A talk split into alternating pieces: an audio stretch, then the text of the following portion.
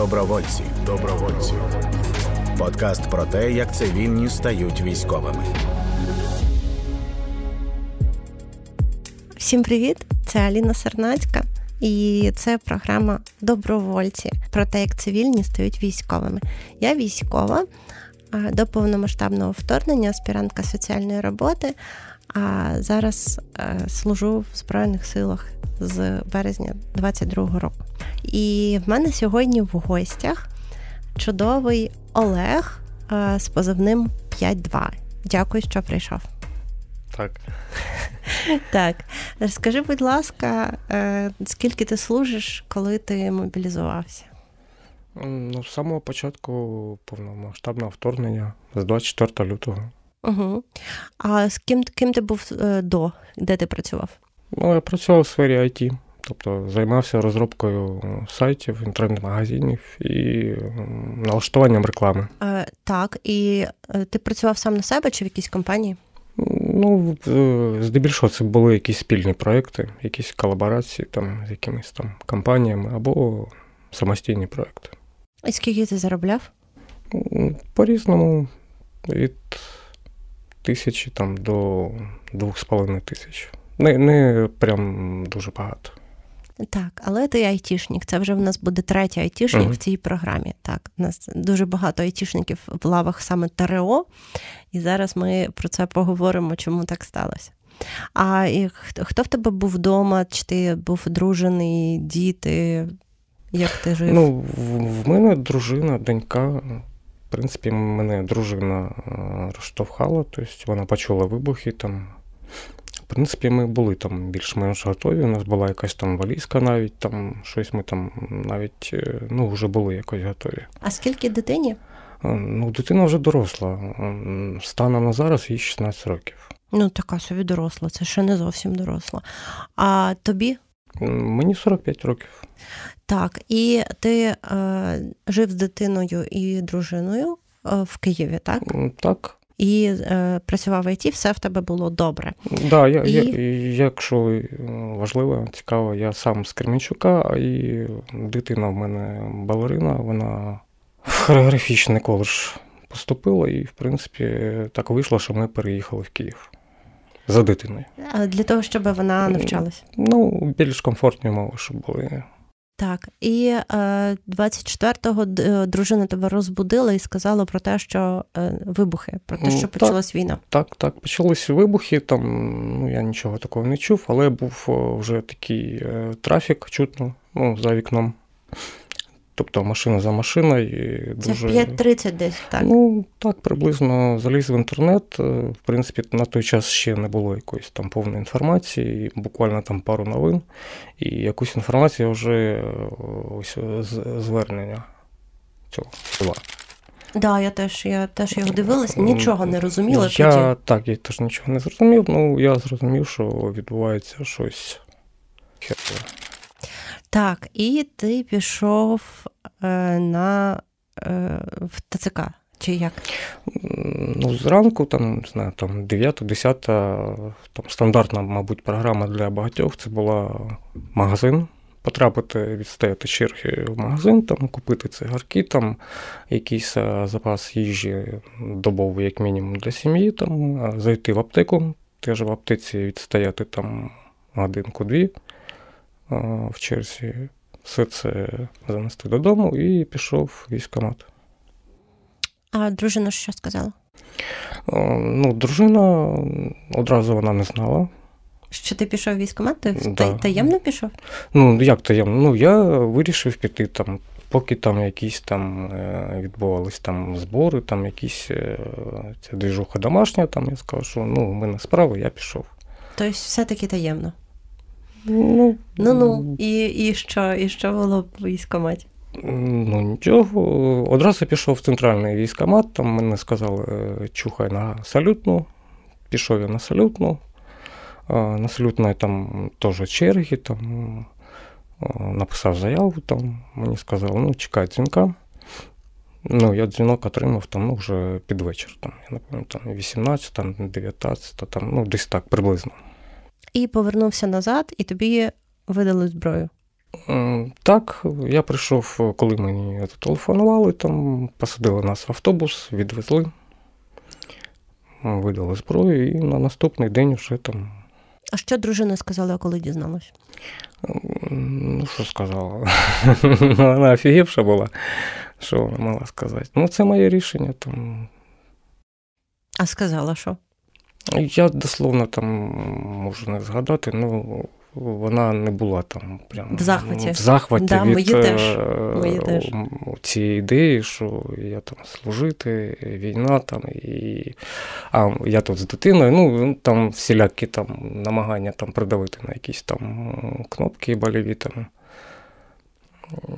Була попитка маніпуляції, там, ну, тим не менш. Ну, я її розумію, вона злякалася, і так. Е, я думаю, що їй було дуже боляче, як і моїм е, друзям і моїй сім'ї. в мене була така сама ситуація. Добровольці. Розмови військової з військовими. І е, тобі дали автомат, і ти попав в РВП. А, ну тоді ще була не РВП, да? Так, тоді ще не було РВП. Там вночі нас там розкидали на якісь умовні там роти, заводи там відділення, поназначали нам якихось там перших ліпших там командирів там, і на наступний день вперед там контролювати, готуватись до вторгнення. Я знаю, що ви багато рили. Ну, саме я не рив, там ну, в нас, ну, особисто в мене, мого відділення взводу, була станція метро Дорогожичі. То саме там не рили. Е, але потім рили. Я ну, знаю, Потім рили там біля вже станції. Да, біля станції, там ну, якісь облаштували позиції. Там, ну, Це був один з напрямків ймовірного удару в тому числі танкового і не танкового, і готували, облаштовували позиції. В принципі, це вже ближче до парку там, там копали. Я пам'ятаю остань е, яскравий момент у вас, напевно, був, коли по вишці прилетіло. Ну так, по вишці прилетіло. Ну, я я спостерігав саме і ракети, як вони летіли. Я якраз був на чергуванні, я це своїми очами все бачив. І як ти почувався? Ну, я нормально почувався. Насправді там був момент, ну це теж е, ось там, коли ці ракети по вишці. Так, е, я не знаю, як так сталося. Це ніч, угу. там сніг, там дощ, ну якась така стрьомна погода. Я лишаюсь сам, біля мене там скільки там чотири бутилки коктейля Молотова uh автоматик, і там такий парапетик, е, сходи, і нікого нема. Це вхід в метро? Ну, трохи далі, там туди, в сторону парку Бабиного Яру. Uh-huh. Там. І всі ж там в очікуванні там вторгнення, там танки, і я чую, йде колона танків там і нема, блін, нікого. Я не знаю, це наші танки, не наші танки, тому, блін, підпалювати ці готелі, не підпалювати. І як ти прийняв рішення? Е, ну, я побачив все-таки прапорець наш. Ну, це було б дуже погано слід. Слухай, ну танк, якби ти в танк кинув коктейль Молотова, я не впевнена, що комусь би це нанесло шкоду. Тобі танку там.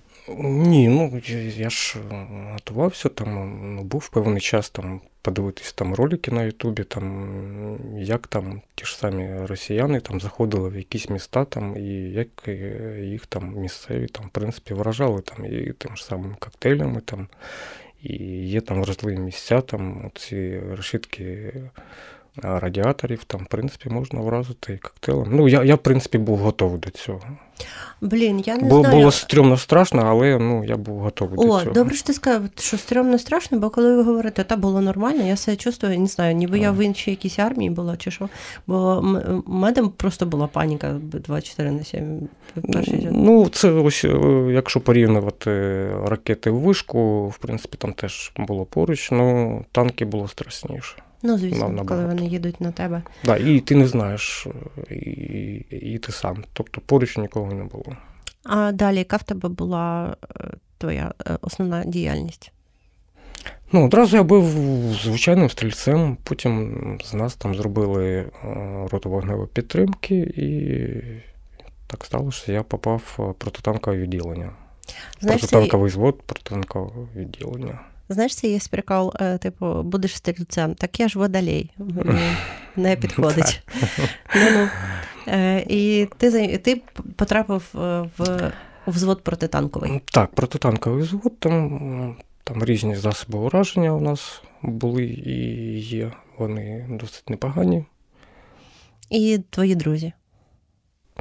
Ну, це не друзі, це, блін, це як, блін, брати. Брати. Це, так. ну, ну, друзі, ну, в мене і лишились друзі там. Ну, якось в мене ну, до багатьох речей там змінився ставлення. Тобто, ну, друзі, це друзі, там це інший рівень. А тут саме братерство, тому що ну, від е, людини, котра поруч, залежить моє життя, а його життя залежить від мене.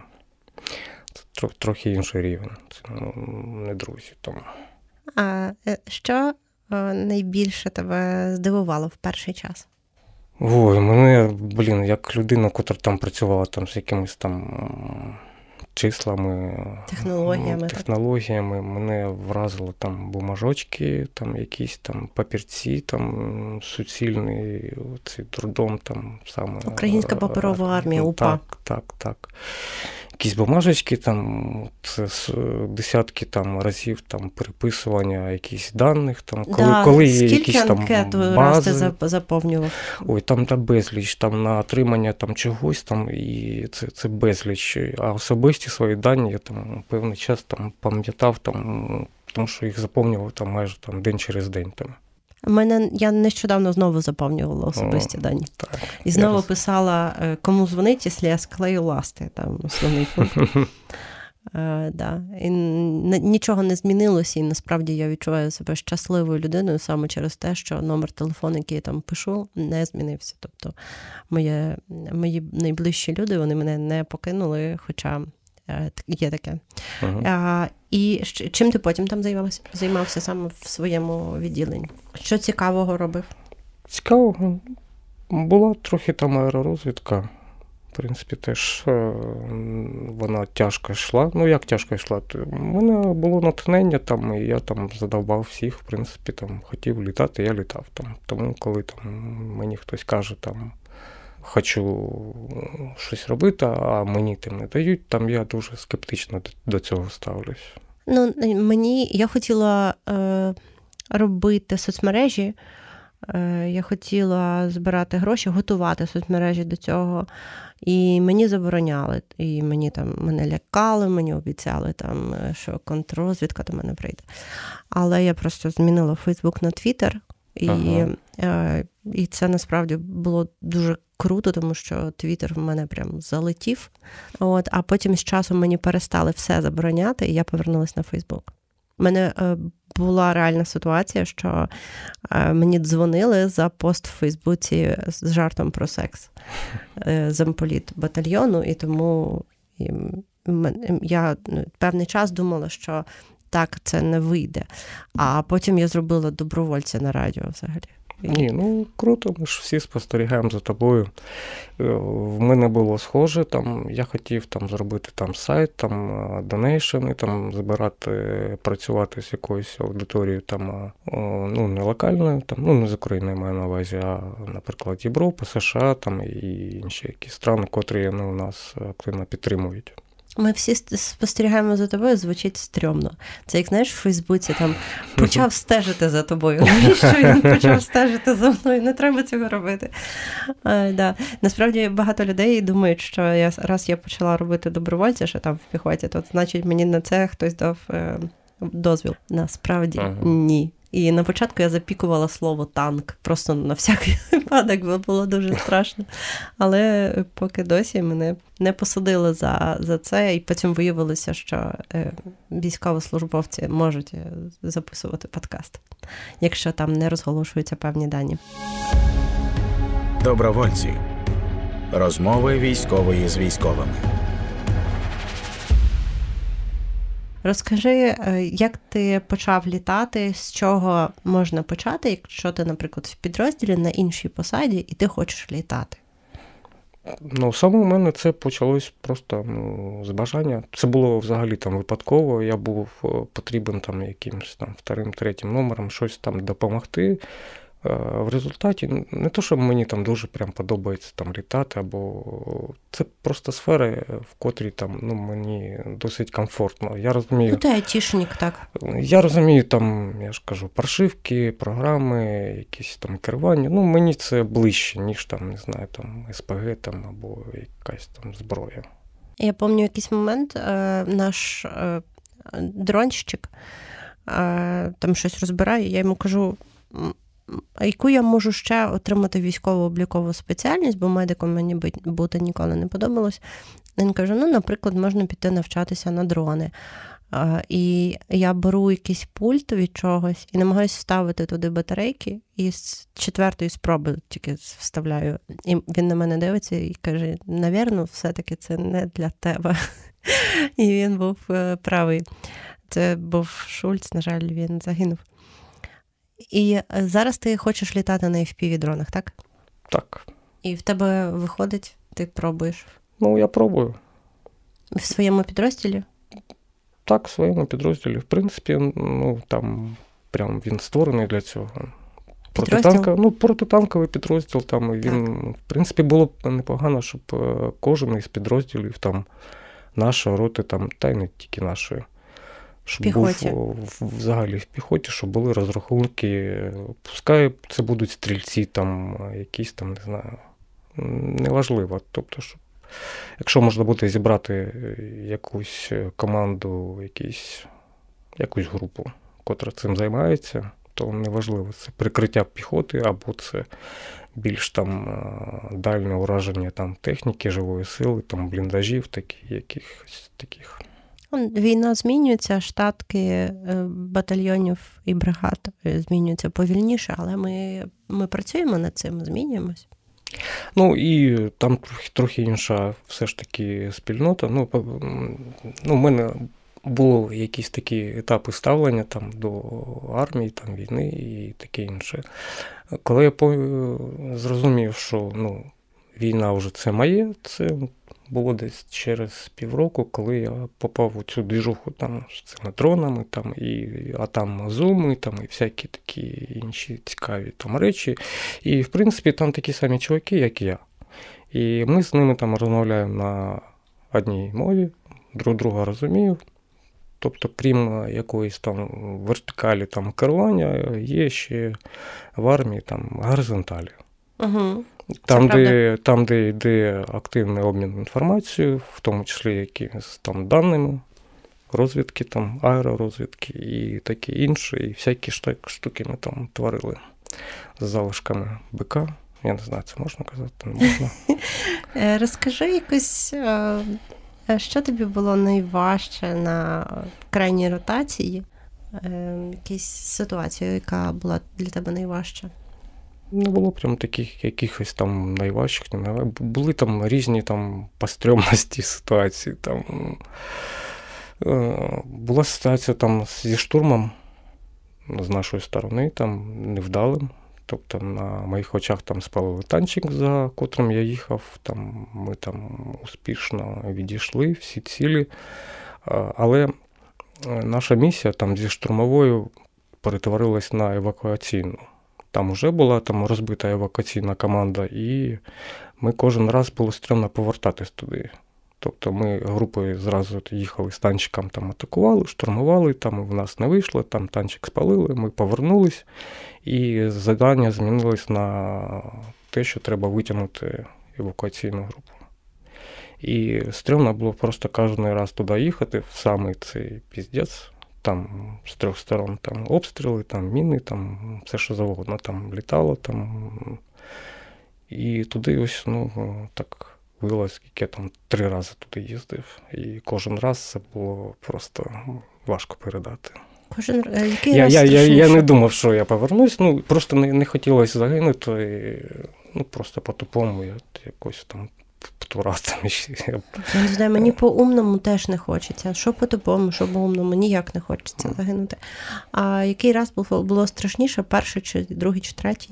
Напевне, другий раз було страшніше. Третій я вже змирився, що що будеш їздити туди. Що я буду їздити, і ну, я я вже був готовий загинути. А ну в тебе найліпший друг медик. То це підвищувало твої шанси, бо він десь поруч? Е, на той час його не було поруч. Ага. З е, другом, побратимом, котрий медик.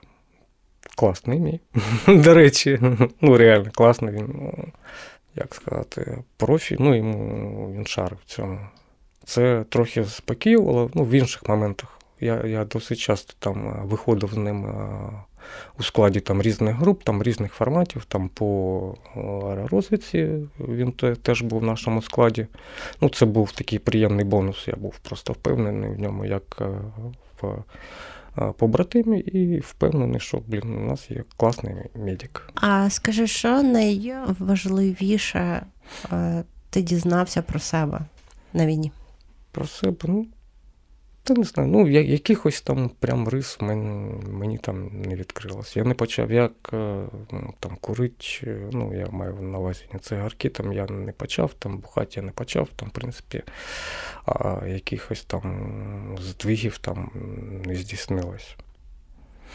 Я я став спокійніше, просто відносно. Я досить такий агресивний там вибухаю інколи там і погано це контролюю, але зараз з цим краще, тому що ну, дуже різні у нас е, люди в підрозділі, і ну, блін, вони всі класні, всі заслуговують поваги.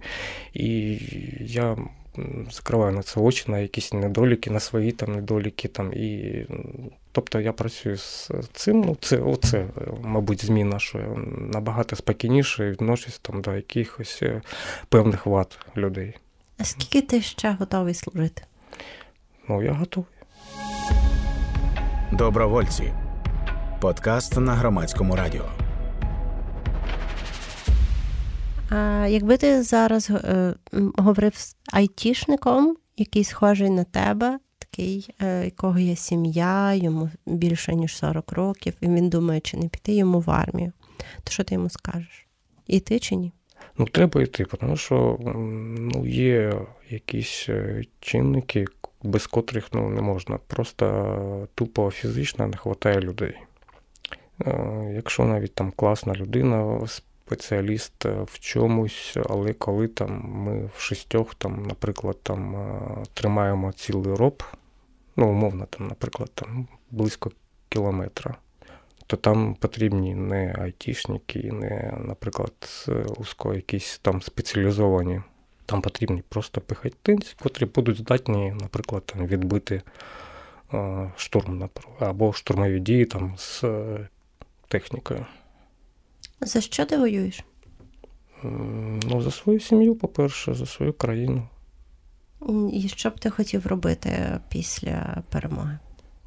Та час і так знаю, я буду робити те, що я робив там. Мені це подобається. Я... Сайти? Сайти, а що ні? Ну, не сайти, ну в цьо, ця, цей напрямок мені подобається. Тобто ти повернешся до своєї ну, попередньої? Так, я я повернусь там. Тим більше, ну ось у мене був якийсь там проміжок часу з лікуванням, що я не був задіяний на службі. Я спокійно там зробив пару сайтиків.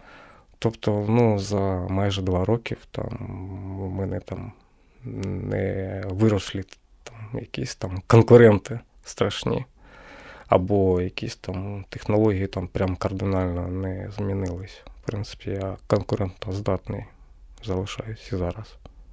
Я сподіваюся, що суспільство і держава ще допоможе тобі повернутися до твоєї роботи і допоможе тобі реінтегруватися після демобілізації. Є таке сподівання. Добре, дякую тобі, що прийшов. Ви слухали подкаст Добровольці на громадському радіо про те, як цивільні стають військовими. Добровольці подкаст про те, як цивільні стають військовими.